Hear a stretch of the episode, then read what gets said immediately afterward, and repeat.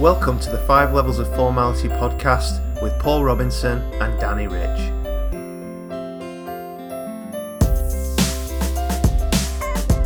In this episode, we speak with success coach and mentor Dean Fox. Areas covered include the detrimental power of limiting beliefs, how to begin removing those beliefs, imposter syndrome and its effects, and key takeaways from a decade of personal development. We hope you enjoy.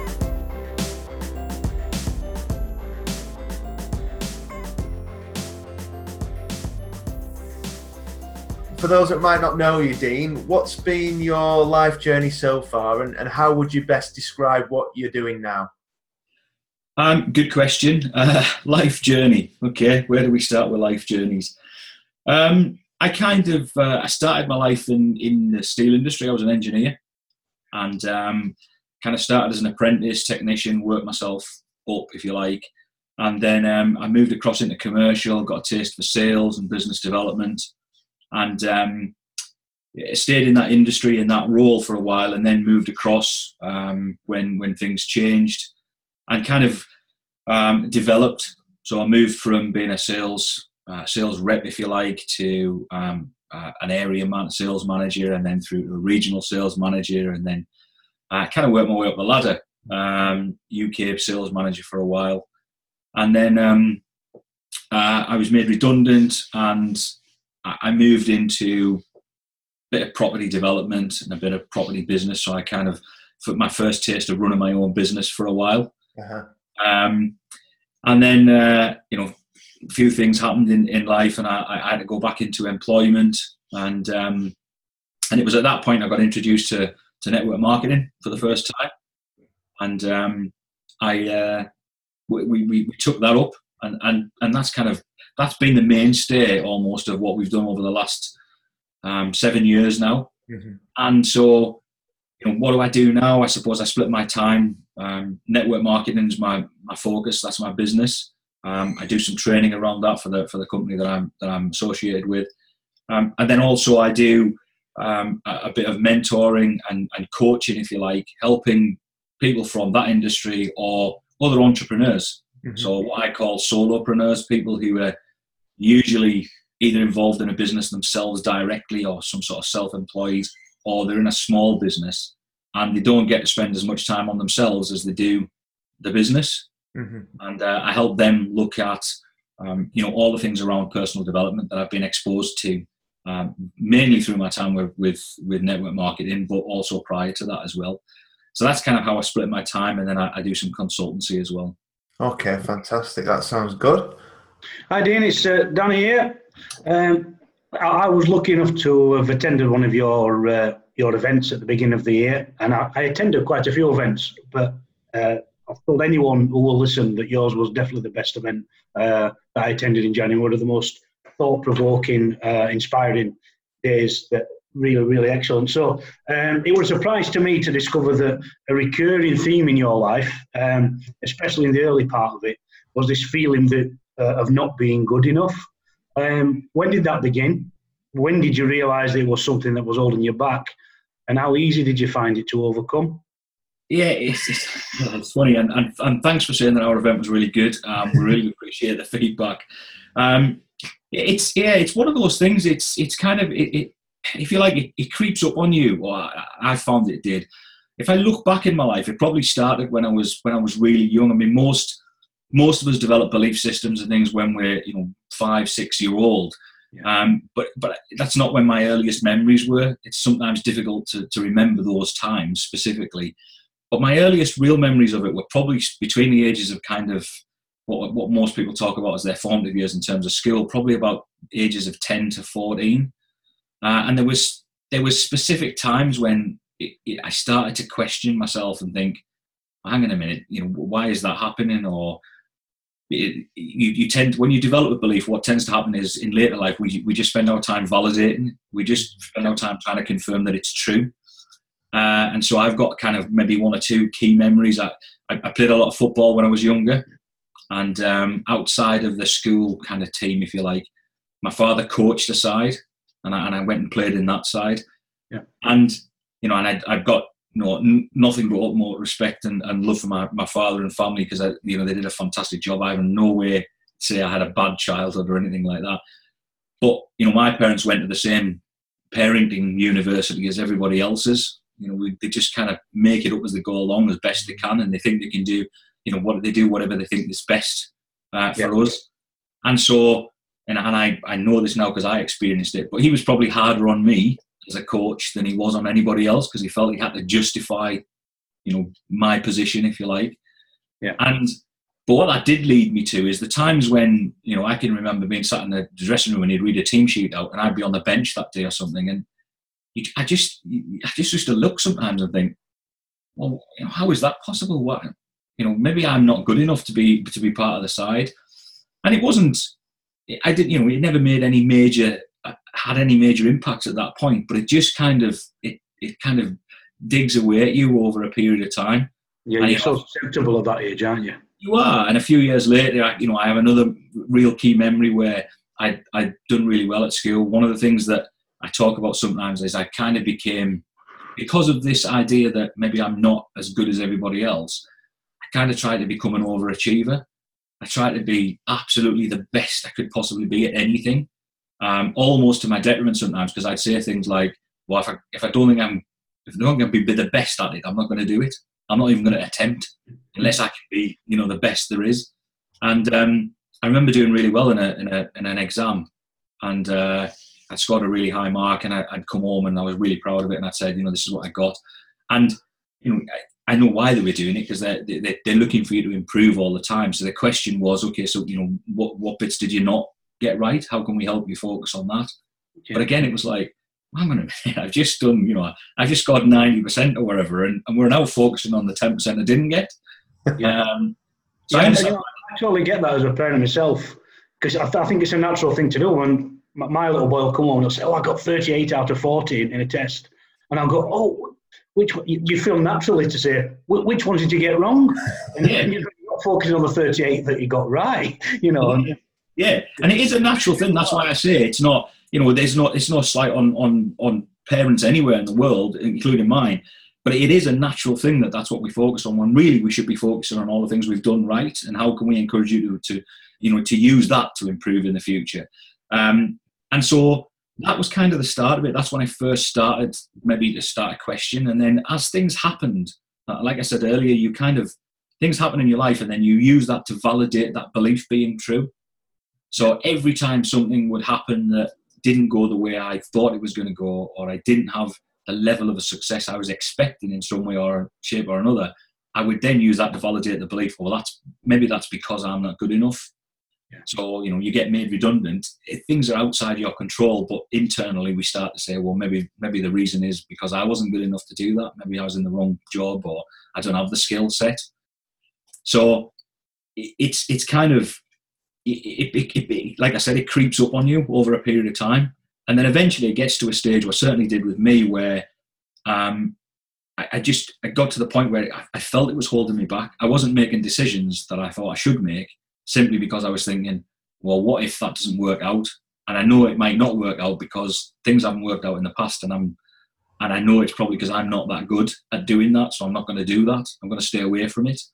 Um, so it stopped me it stopped me challenging myself to do things because um, I, I, just avoided them altogether. Um, and in terms of, you know, was it easy to overcome that? Um, yeah, my, my, my whole concept and lots of the theories I talk about is that it, it, it's, it's about having a, an awareness in the first place. And most people don't do anything about anything because they don't have an awareness of it. Um, so things are a mystery to people till you develop an awareness. And once you've got some awareness of it, it's no longer a mystery. Yeah. And so, you know, getting the, the right level of awareness, once you had the right level of awareness, it was fairly easy to make changes. The difficult bit was developing the awareness in the first place. So kind of recognizing it, making the decision about it, and then saying, right, I need to do something about this. I, have got to, I've got to find a way through it, and starting to look at, okay, why did it happen in the first place? Where's it come from? And what can I do about it? They're all the, the, the hard bits, if you like. The easy yeah. bit is is once you've got an awareness to go, okay, so I understand that that's you know now a load of rubbish, for example. Um, it's much easier to do when you've developed a level of awareness to say that. Yeah, that's a great answer. I think a lot of people who'll be listening will, will, will resonate with that. So uh, thanks for that. So, Dean, I've heard you um, speak around the idea of uh, the imposter syndrome. So, for those people listening that might not know what that is, could you kind of explain it for us, how it can affect people and, and how it might have particularly affected you? Yeah, it's kind of it. It usually comes in a, in a few different forms. Certainly, the ones I've I've seen and experienced is this idea that first of all that maybe you, you you've got this belief that I might not be good enough at this, um, whatever it is that you're doing. Um, and this idea that somewhere along the line someone's going to find it out. Mm-hmm. Um, so you know, I feel like a bit of a fraud, if you like. Um, and there was times when I did have levels of success. So you know, I was a you know UK national sales manager managing a team of people up and down the country in what was perceived to be a relatively successful position with all the trappings that went with it. But inside, I was thinking, you shouldn't be here. so, somewhere along the line, somebody's going to say, yeah, I knew you were never good at this. How did you end up in this position? Um, and it, you know, it doesn't happen, but you, you, just you carry this internal belief with you that somewhere along the line it will. Yeah. Um, and and you know that's certainly what was happening for me. Um, but the other alternative sometimes is that you get people, um, you know, and I've spoken to people or interviewed them where they've had good levels of success in one aspect of their life. So it, it might be a business, it might be a job, it could be sport if, if, that, if they're that minded, um, or some level of it. But they feel like they can't transition that into any other part of their business because they feel like a fraud. Mm.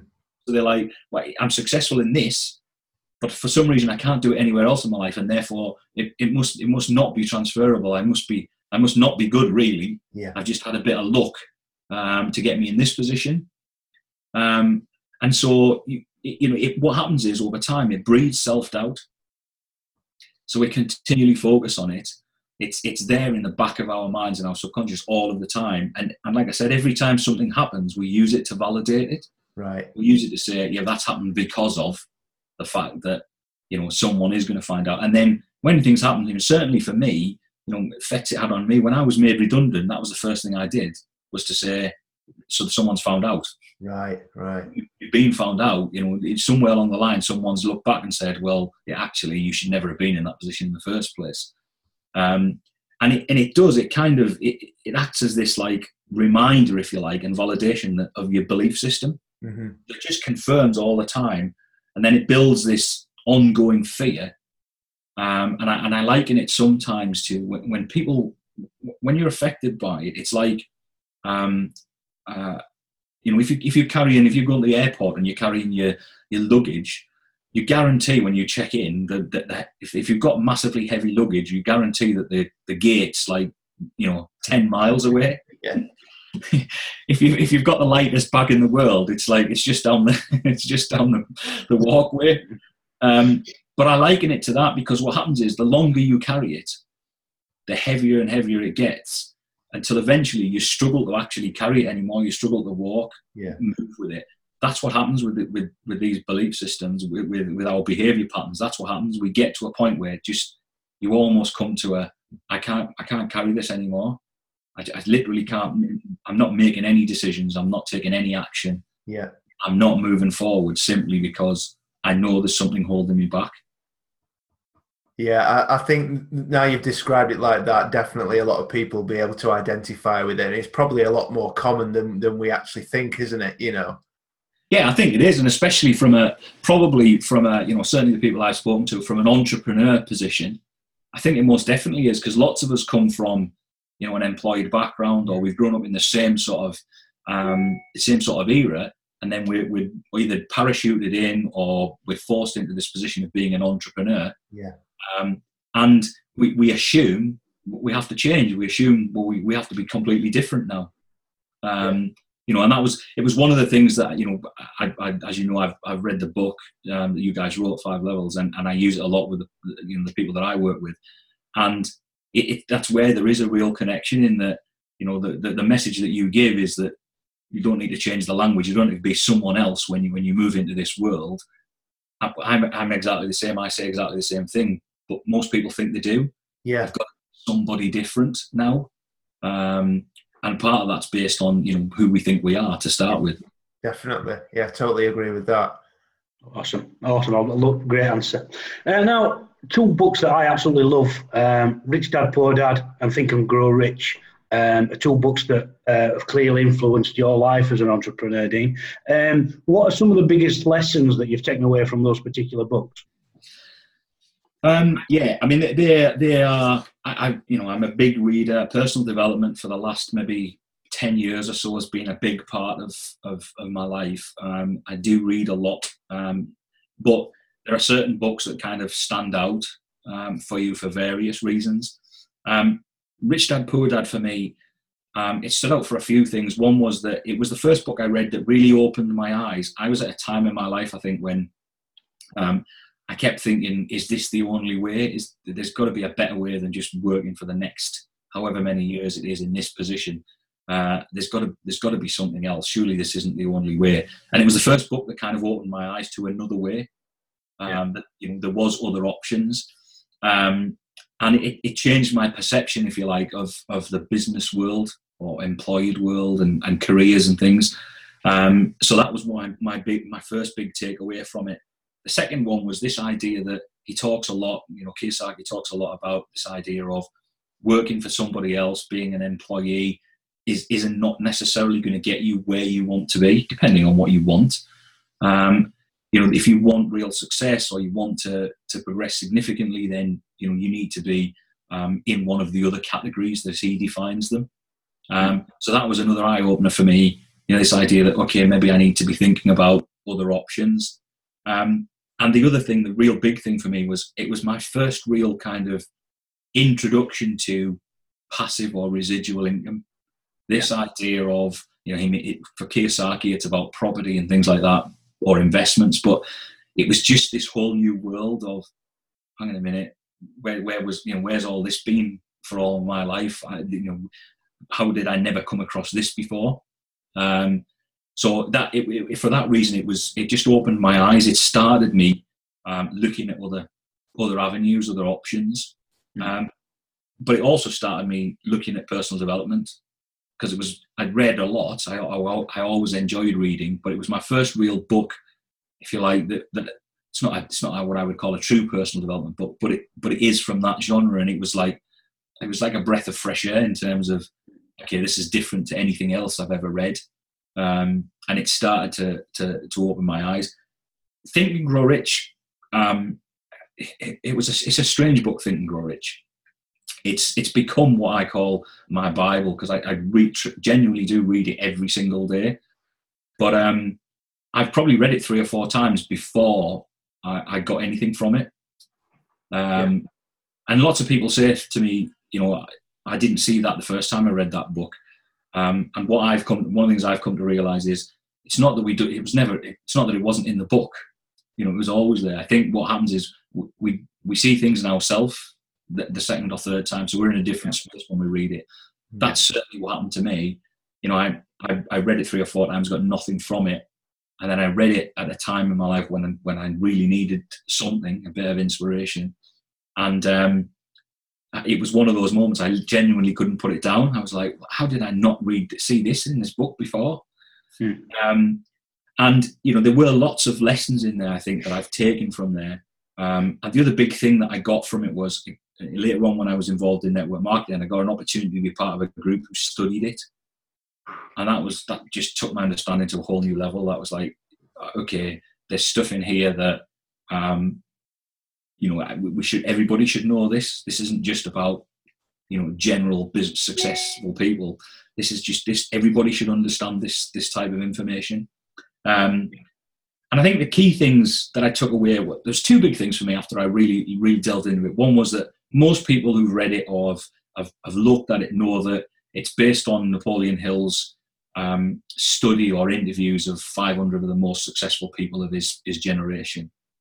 Um, what people don't know or miss sometimes is it, it, it, as part of that journey over 20 years uh, of those interviews, he interviewed 17,500 other people wow. who, who weren't massively successful because he wanted to make sure that what he was defining as the traits for success yeah. were just for those people who were successful, and those who were unsuccessful weren't doing the same sorts of things. So it was uh, quite thorough, to be fair, wasn't it? yeah, absolutely. Yeah, um, and you know, there, there's lots of there's lots of bits in it that that really stand out. Um, obviously, in terms of its overall delivery, it's kind of all the key steps and principles for success. Um, yeah. You know, it, it, and it's been the most successful um, personal development education book since it was written. Um, and although it was written in the kind of 30s, it's it's it's as valid today as it was then in terms of the information. Yeah. I think well, it's been updated a couple of times, hasn't it? Hasn't it? And there's one out now at the moment. There's the the legacy out now, isn't it? The, that's right. Yeah, and they just made a movie about it as well. Um, so yeah, it, it's it's kind of been continually updated. I think that the core principles of it will always be the same, um, and I think that it, it, there was a couple of things in it that really that really really opened my eyes. One was it was the first real book that I'd read that in a in a, a structured way opened my eyes to the fact that that how powerful our mind is. Um, and you know, we spend next to no time whatsoever developing it, understanding how it works, and learning how to use it. In yeah. relative terms, we, we you know we scratch the surface at best. Um, I, I, was having a conversation with someone the other day, and we were talking about how technology has moved on, um, and you know, on a mobile, you know, mobile technology now, our mobile phones got more computing power than we had when we sent a man to the moon.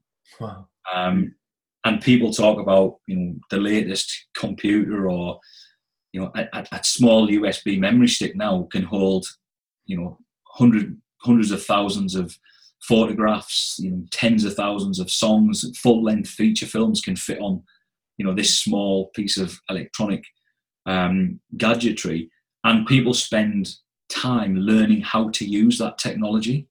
Yeah. Yet the mind, you know, it con- it, it, controls. Uh, I think I read somewhere it does. It, it performs six trillion actions for sixty trillion cells in your body every second of every day, and yet we don't spend any time trying to understand how it works and how we can use it. but we'll spend hours learning how to use the latest app on our mobile phone. Yeah. And uh, so it was the first book that kind of opened my eyes to that aspect and and and, and how to how to use it potentially.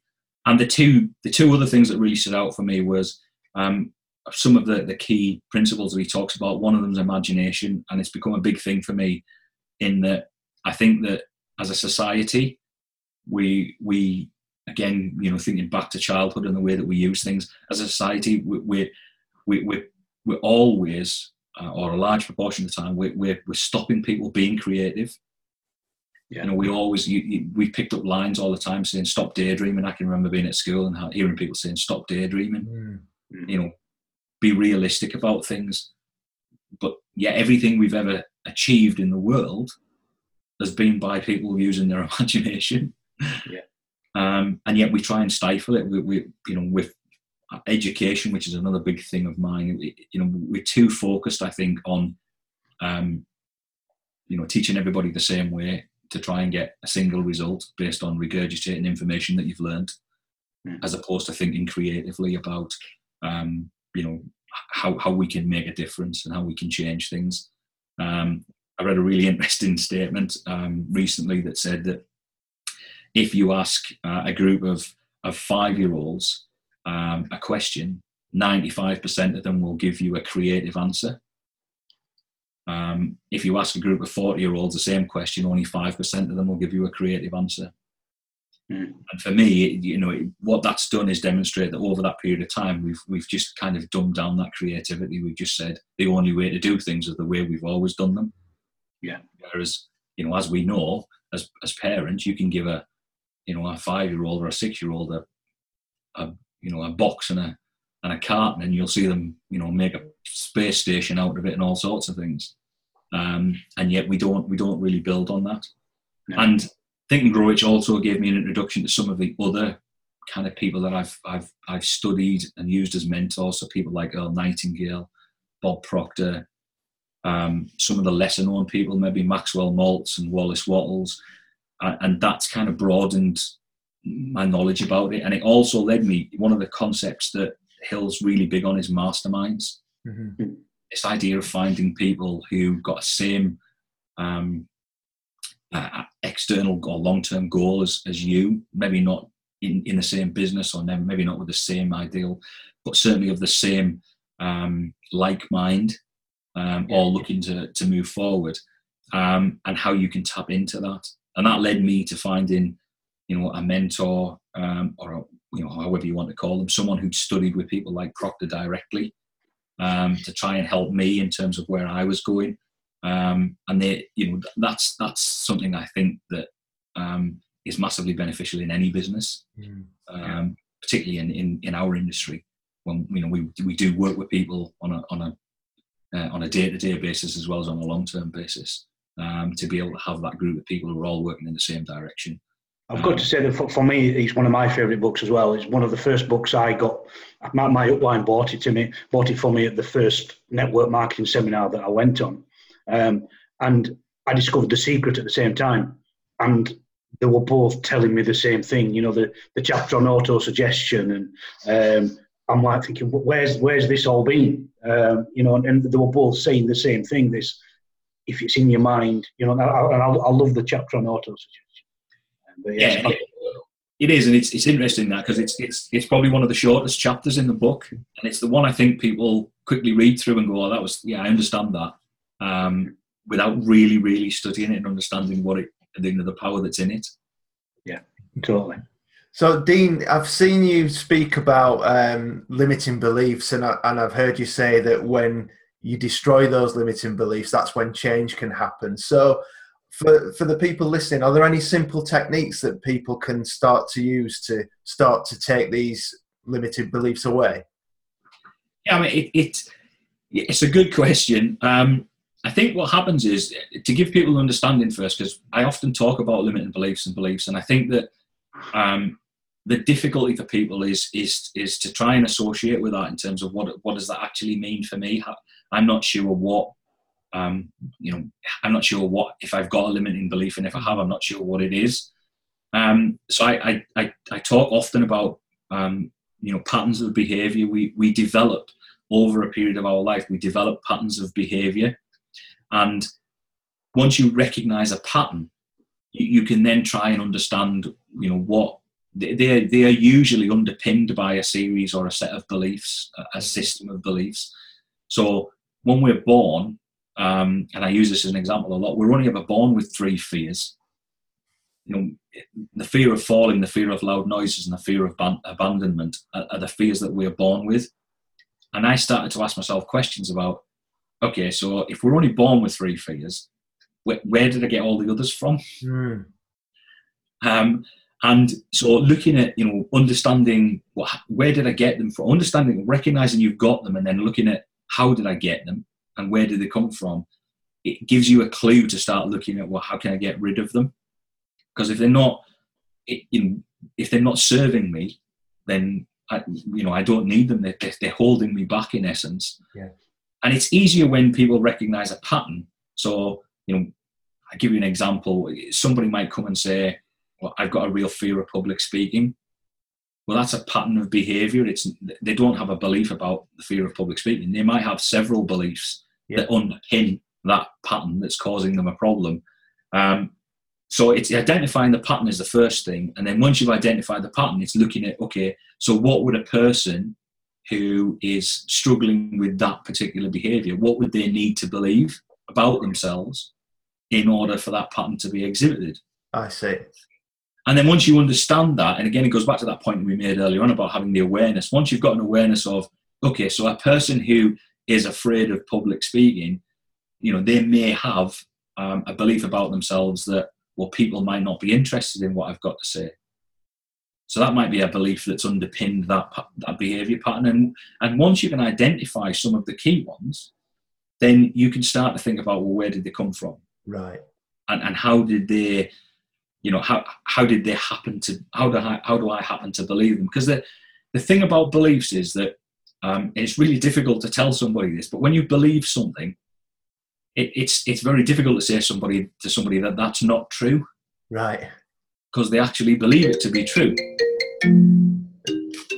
So if you if you say that um, that you know uh, uh, so they something about themselves, and you say, well, that, yeah, but that's not true about you. So if somebody said to me, you know, I, I have a real fear of public speaking, and I, I believe it's because um, you know I don't think um, I don't think people are interested in what I've got to say. I don't think I'm I'm the sort of person um, who can who can speak publicly. If I tell them that, well, actually you are, you've got a great personality, you've got charisma, that you, it doesn't make any difference what I say to them because they believe that they can't. Yeah. Um, but what I use as an example sometimes is I say that we all had beliefs before that have changed. It's because at one point we all believed in in Santa Claus, Mm. And something happened to change that belief. So we the the the real key, I think, the simplest um, way for me to to explain it is to say to people that if if we could get people to understand on a deep enough level that the self image, the image they have of themselves, is something that we've made up. It's not real. It doesn't exist in itself. We made it up based on things that have happened to us, things that people have said to us. If they understood on a deep enough level that it was made up, they could then just say, "Well, that's a load of rubbish. It doesn't. That's not true about me. So I can, I can therefore do whatever I want to do." Yeah, you, you've just said something there which has really opened my eyes. I mean, I think another way, I, I guess, of putting it is that your your self belief is it's an abstract concept, isn't it? That that's that, like you say, you've created in your mind based upon experiences and and the way you've you've thought about the world, and and that can be challenged, can't it? Absolutely. And I think you- you're right, Paul. One of the big things for me is that people um, talk about the world outside affecting them. So something happens and that affects me. And, and I, I talk a lot and I speak to people about the fact that actually the world doesn't work like that. The world works the other way around. We work from the inside out. Right. So, you know, if we believe something, it becomes fact. It's not the other way around. It's not a fact and then we believe it. Yeah. And so if we don't believe something, then it's no longer true. And Yeah. that has an impact on how we see the world. Yeah. Um, whereas most people, you know, people say things, I, I have a saying sometimes, and people say things like, um, well, you know, I'll, I'll believe it when I see it. And I, I, I often say, actually, no, it doesn't work like that. Because you'll only ever see it when you believe it. Yeah, that makes a lot of sense. it sounds stupid, but it does because that's what people do. Yeah. Is you know uh, they expect that to, to see something in the world as being as a, a being a uh, that there's an event that happens and that affects them, when actually it's a projection.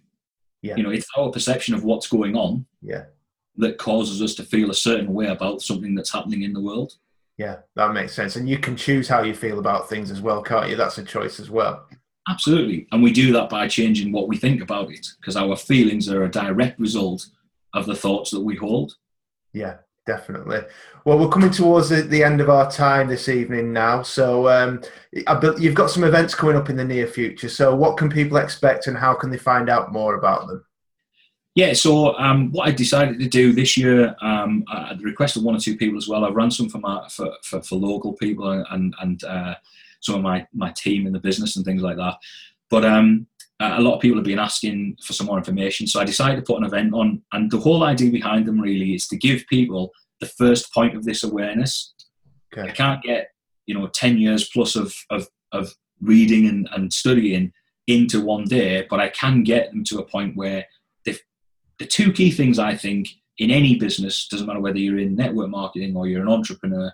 The two key things for me are um, if we can get people to be focused, and by focused I mean clear on what they want and why they want it um, in a deep enough way um, for them to, to truly understand it.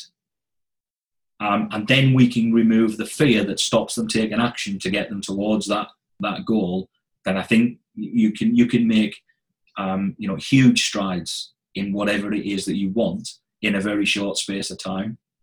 And so my the plan of doing the events was really to start people on that journey. It was to give them enough information for them to be able to say, I now understand some of the things. You know, I understand what's happening, perhaps why it's happening, but also more importantly, I have an awareness of it now. I see. And I can start to say, yeah, I now know that's an issue and I need to do something about it rather than just kind of plodding on saying, I don't know why I keep doing this. You know, we, we talk often, don't we, that the definition of insanity is doing the same thing over and over again and expecting a different result. Yet, in general, when we're talking about the way that we, our, our behavior patterns and the way that we do things, that's generally what we do. Yeah. We do the same thing over and over again, but somewhere along the line, we try and expect a different result. and it's never going to happen unless we make some changes. Um, and I, I, talk a lot about the fact that change is an inside job. You know, it's it's it, you've got to start looking inward first, uh, and that's what those events are about: is to give people that that initial awareness uh, and a bit of understanding of some of the basics, so they can get um, uh, a starting point in terms of okay, now I need to know, I now I now know where I need to look in order to move forward, uh, and maybe understanding some of the things that either are holding me back, um, and then you can do something about it, or at least be in a position to say, well, actually, the reason I'm not taking the action is because I don't really know where I'm going. Right. And I need some clarity about what I, what I really want. Okay, so what's the for those people that are listening that maybe want to connect with you and find out a bit more about the events, where they're at, um, the dates and times, things like that? What's the best way to connect with you? So there's, there's, there's several ways they can get me on Facebook. Um, uh, at Dean Fox Official is my is my, my, my Facebook page for for the um, the events and the coaching. They can find it on there. Um, they can get me on LinkedIn. Um, uh, just searching for Dean Fox, or they can drop me an email directly, um, dean at deanafox.com, um, or just go to the website. But ultimately, yeah, the easiest way is probably to find me on Facebook or drop me a drop me a message. Yeah, we'll, we'll make sure that uh, we put the, the links to your Facebook page on here as well. Uh, you know, cool. so if you're watching this via Facebook, it'll be in, in the message in, in this in this thread somewhere. So superb. So, Dean, thanks very much for your time this evening. Uh, wish you all the success with the upcoming events, and uh, we'll see you again soon. It's been thanks a pleasure. Thank you very much. Cheers. Take care. Take care, guys. Huge thanks to Dean Fox for sharing his time with us so willingly. You can connect with Dean at deanafox.com or on Facebook at Dean Fox Official. If you've enjoyed this podcast, please consider sharing it with a friend.